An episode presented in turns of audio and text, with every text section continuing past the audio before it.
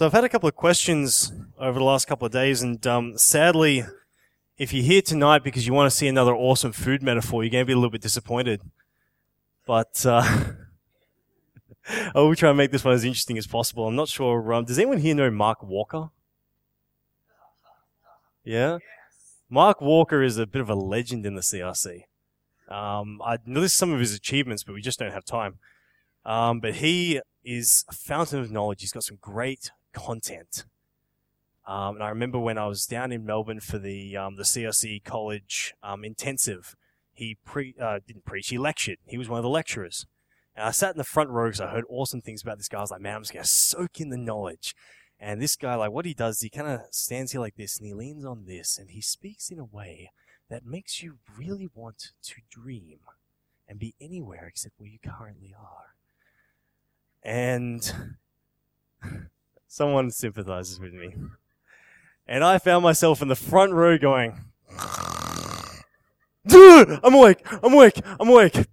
And I actually yelled, I'm awake. Which is so clearly a lie. And of course, Mark Walker stops and he kind of looks at me. I was like, oh my gosh. I kind of like shrunk back into the seat. And three days later, he was sitting in the dining room and I went and sat with him. I was like, hey, Mark, how you going? He's like, I remember you. I was like, oh, please say from football. And he's like, you're the one that fell asleep in my lecture. I was like, oh, cool. It was nice seeing you. I'll catch you later. And so I'm going to try to make sure I don't do that to you guys tonight. so, tonight, we're going to talk about faith.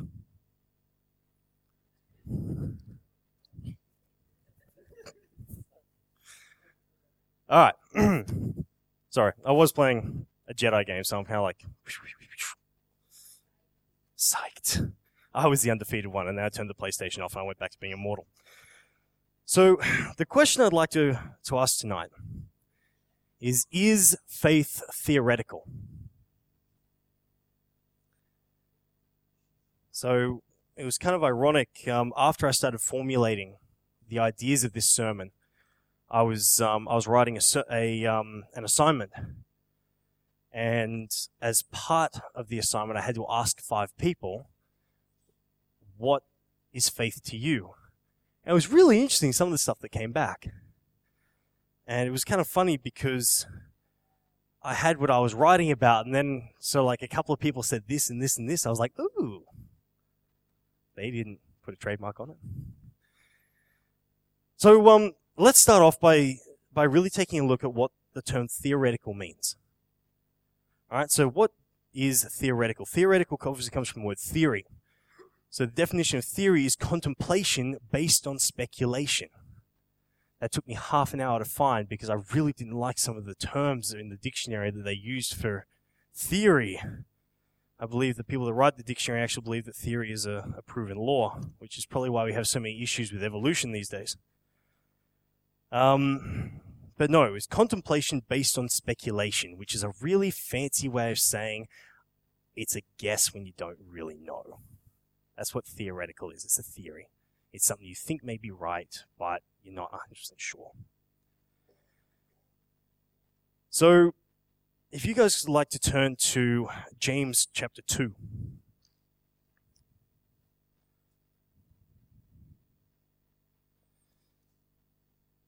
And yes, this is the verse and chapter that everyone turns to when they want to talk about faith. James chapter 2, 17 and 18, which is, it says, So also faith by itself, if it does not have works, is dead. But someone will say, You have faith, and I have works. Show me your faith apart from your works, and I will show you my faith by my works. So, what we can get out of that faith without works is dead. So, that essentially means that faith cannot exist in a theoretical capacity. It must be coupled with something. What must it be coupled with? You guys are all awake. That's good to see. It must be coupled with works.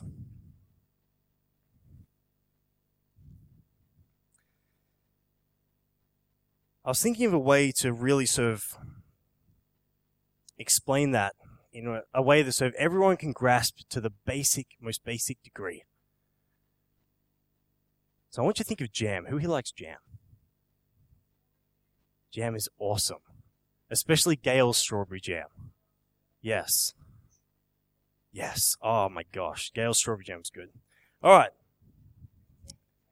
So jam is really cool, yeah? But jam's never going to be a sandwich unless you put it on two slices of bread. Hmm. Unless you eat it out of the jar, yes. So that's a bit like what faith is like, isn't it? It's like you can have faith, it's there, but what's it actually doing? All it's doing is getting closer to its expiry date in the fridge. You need to outwork it. Faith must be outworked. Exactly like a sandwich, you put it on two slices of bread, you make it a sandwich. Pardon? I just went through the spreading detail. All right.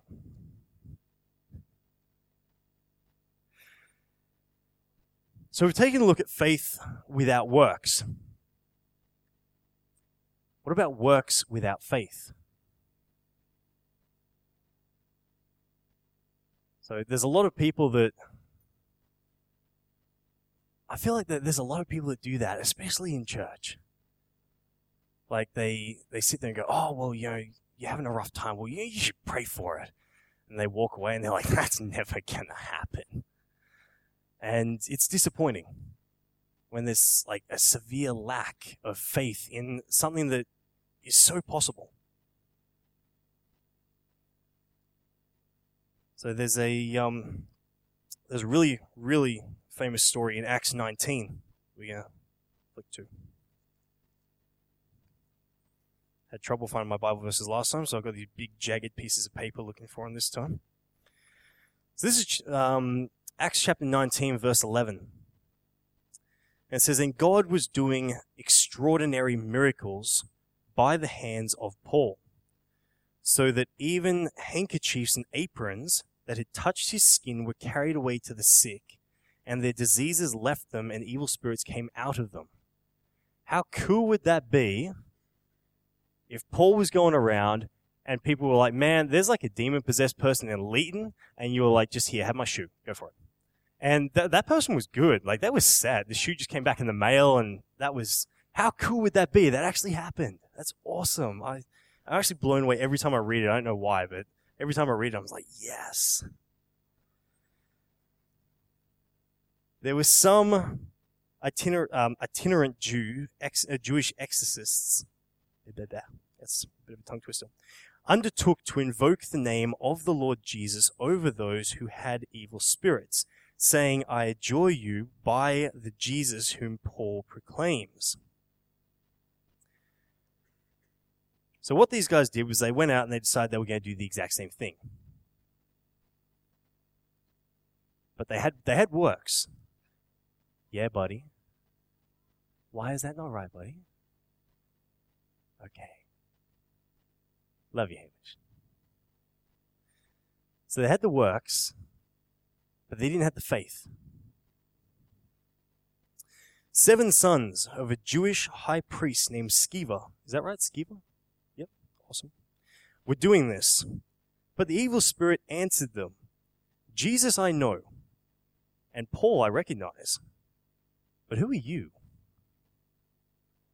That's like, that's pretty beast mode stuff, that. I think I'd be pretty annoyed if a spirit said that to me. And the man in whom the evil, uh, in whom was the evil spirit leaped on them, mastered all of them and overpowered them, so that they fled out of the house naked and wounded. So let's get this into context. These guys received such a beating that they actually had their clothes torn off them. That's like, I've gotten some ass whoopings in my life, but never quite that bad. I've always stayed physical whoopings. My mistake, sorry. Uh, but I've never, ever, ever had it that bad. But that's, that's to the severity of what actually came on these guys.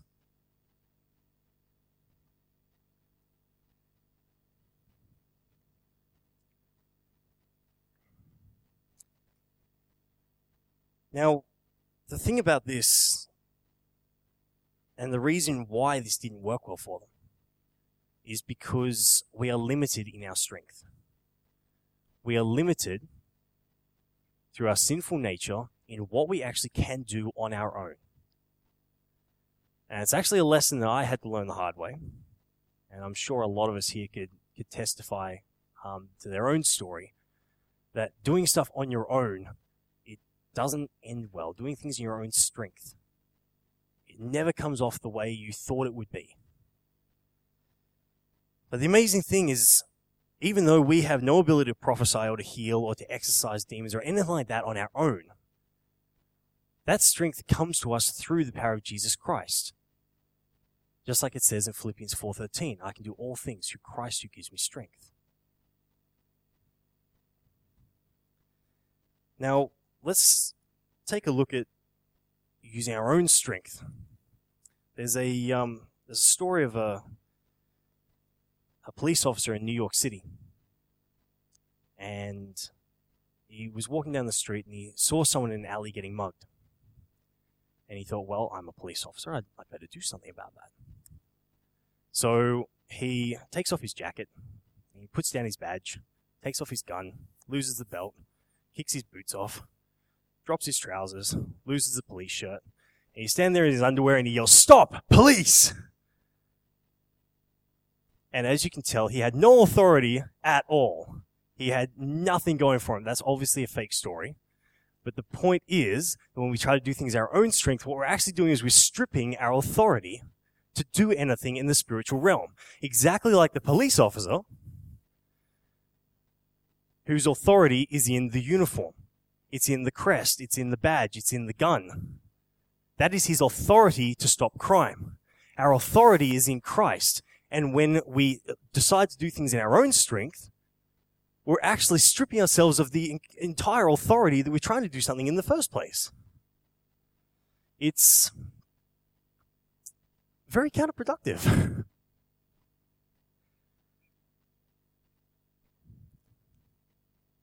But the amazing thing is that through the power of Christ, we have the authority.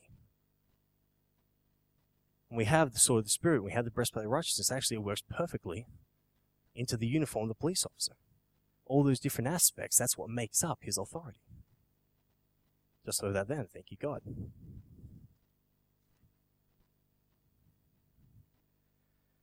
So, if faith without works is dead, and let's face it, works without faith is pointless. What exactly is faith? And what is the correct operation that goes into the whole concept of faith? If you guys want to go to um, Matthew 7, give you guys a couple of minutes. I had a bookmark, you guys probably don't.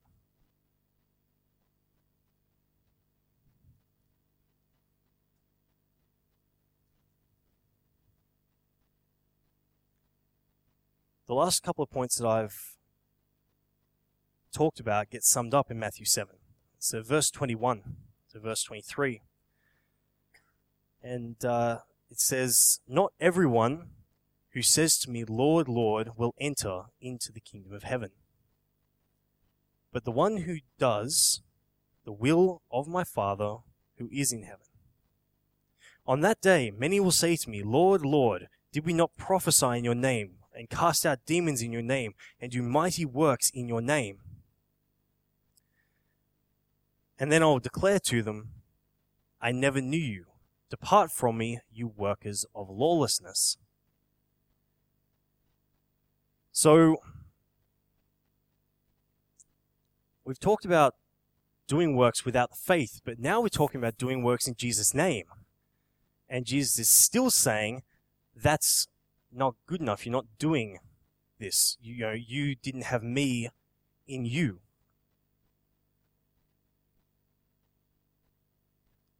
So that means that the only option left is this. Faith is not a theory. Faith is not an action. Faith is a heart condition.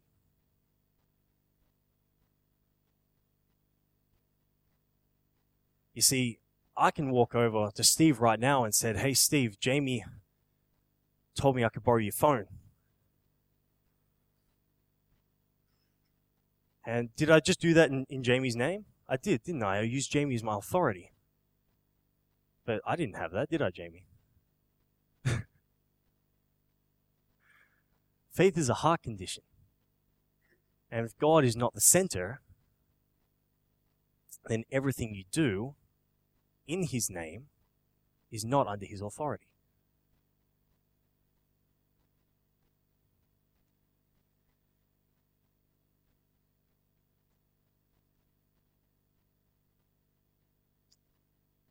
So, what we're looking at now is the fact that if that is what faith is,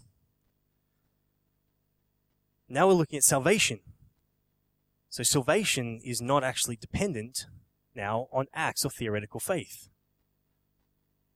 It's not dependent on how much you go to church. It's not dependent on, uh, you know, how many people you pray for and how many people you invite to church. Did you guys know approximately, I think it was one or two percent of people in church in their entire lifetime invite someone to church?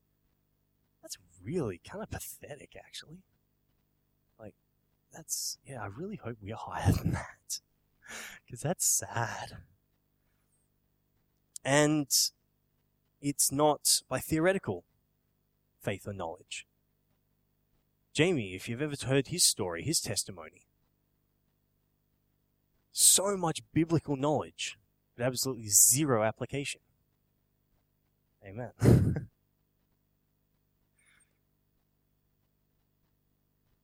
But true faith is in the heart. So true faith is a heart condition that is outworked in the physical.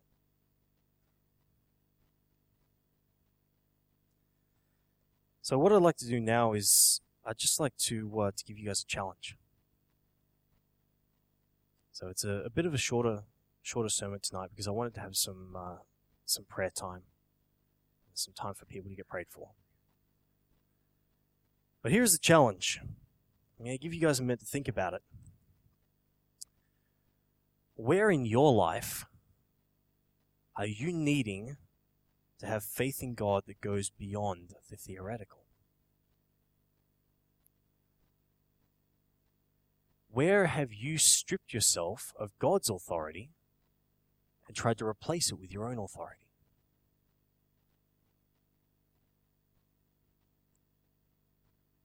And I can't speak over anyone else's life, but I guarantee you, the parts of my life that I do that, they're the ones that crumble. Usually, when a section of my life starts to really come out from under me, and I sit down and look at it, I start to realize that that's the aspect of my life that I've taken God's authority out and I've tried to put my own authority in. But you see, the authoritative stamp of Angus doesn't go anywhere.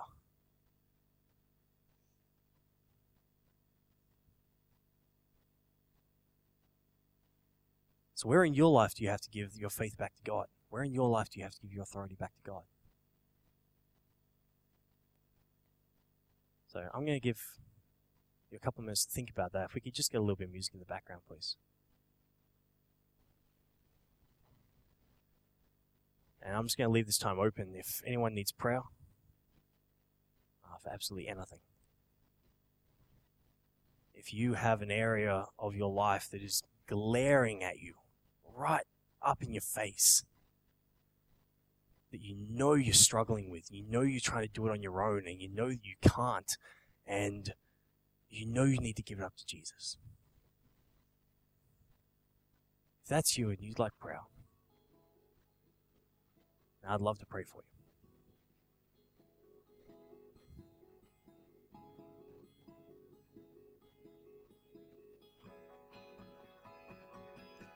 there's an area in your life that needs healing, whether it's physical, emotional, mental, spiritual.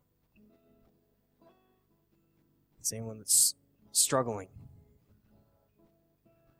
Well, you've come to the right place.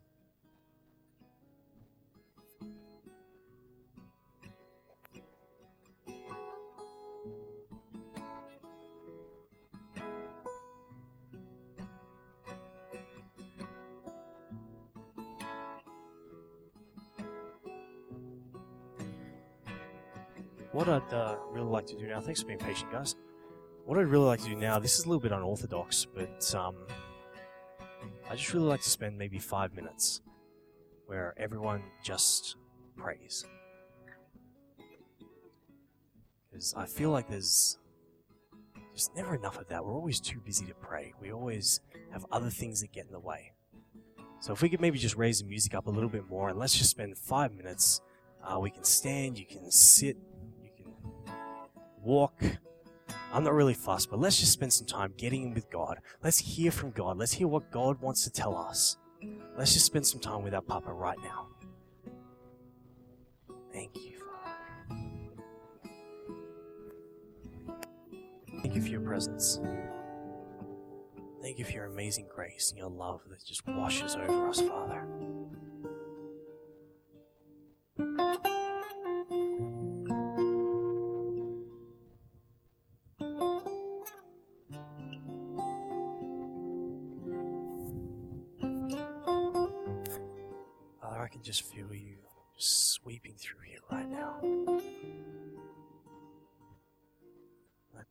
Father, that, that your spirit will just hit every single one of us like a tidal wave. That we will be refilled, Father, that we will be filled to the brim. That we will leave so full of your love and your grace and your passion that we will have no choice but to spill it out on other people. Father, let your love be contagious with us. That we will spread it. Other people will feel the love that you have for them through us, and they will wonder what it is and how they can get more.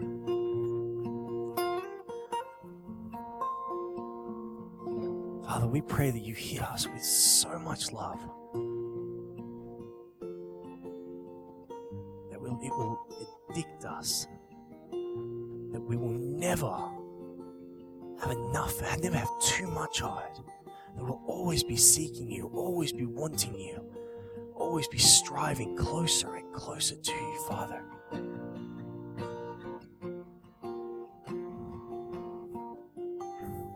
Father, I pray that you will just enter every single one of us, God. You will just start to wash us. Just start to filter us.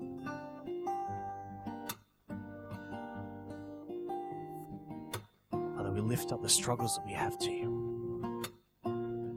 Take them, Father. We don't want to carry these. We know you can.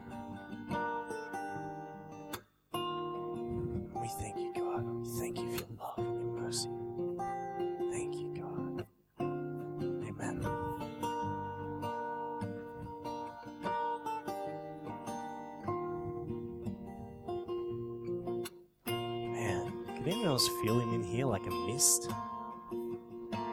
It's like you're breathing him in as you go. That's awesome. Alright. Look, if anyone else does does need some prayer, just didn't want to come up in front of everyone, that's cool. You can find one of us pastors as we finish off. I just want to thank you guys for coming. So I say Jesus loves you. You guys be blessed as you go tonight.